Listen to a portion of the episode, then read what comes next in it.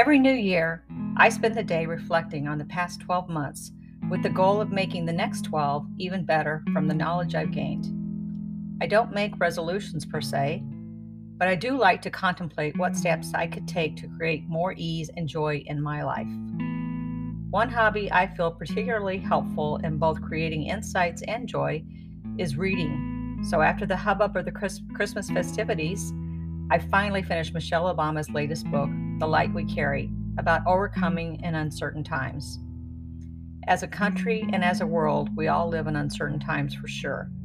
But living with MS or any other debilitating disease for that matter only magnifies the shaky ground we already find ourselves on. I could really relate to Michelle's new book as she opens it, describing in detail how growing up with a dad who had MS impacted her, not only as a young child, but now as an adult, trying to navigate all the challenges that can make her feel helpless. She describes feeling more vulnerable, less in control, knowing that her father's condition was deteriorating while she and her mom and brother felt powerless to change that fact. Much like myself, Michelle's dad did not want anyone making a fuss over him, choosing instead to keep his household running as smoothly as possible under the circumstances. Michelle talks about how the cane her father used when she was little would fail him sometime, or he would trip crashing hard to the floor, an image she still can't get out of her head. She talks about how her and her brother would rush to his aid, using their young bodies to prop him up quickly as if to erase the image of his fall. Michelle said these incidents, which became more frequent, left her worried and afraid. I couldn't help but mm-hmm. think back to a fall I took when the whole family was out to mm-hmm. dinner in Minneapolis a few years ago.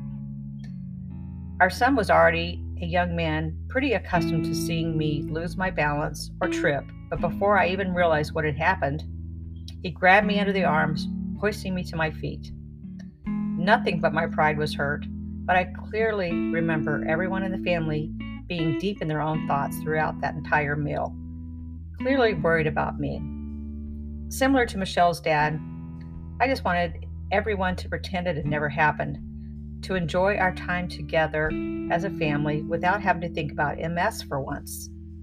But after reading Michelle's book, I realized that as much as I may have wanted that fall and all the others to go unnoticed, my kids will carry that image of me falling out in public with them forever, which makes me feel incredibly guilty.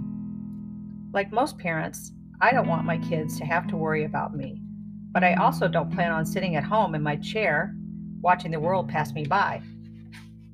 As Michelle also admits in her book, I like myself better when I'm feeling a little pushed. So, as much as I don't want to traumatize my family and friends, I will continue to live my life to the fullest, facing whatever might happen when I'm out with my humility with humility and courage. I guess it's a trade-off and that my kids might see me vulnerable, helpless at times, but that isn't necessarily a bad thing. As Michelle also writes in her amazing novel, we feel we're safer from a culture of judgment when we keep our vulnerabilities locked away. But what if our vulnerabilities are in plain sight? There is no hiding my MS anymore. So it's freeing in a way because, as much as I might want to blend in, I definitely do not anymore. My poor kids have gone through the embarrassed of mom stage, but as young adults still feel as worried and helpless as Michelle did growing up with a sick parent. Like Michelle, they'll hopefully use those feelings of vulnerability to, be, to better relate and empathize with others. Not being able to share these vulnerabilities with others can keep us isolated and disconnected, exacerbating the pain of invisibility we may already feel. The definition of vulnerability is the quality or state of being exposed to the possibility of being attacked or harmed, either physically or emotionally. Defensive measures against being vulnerable are useless when you have an obvious disability.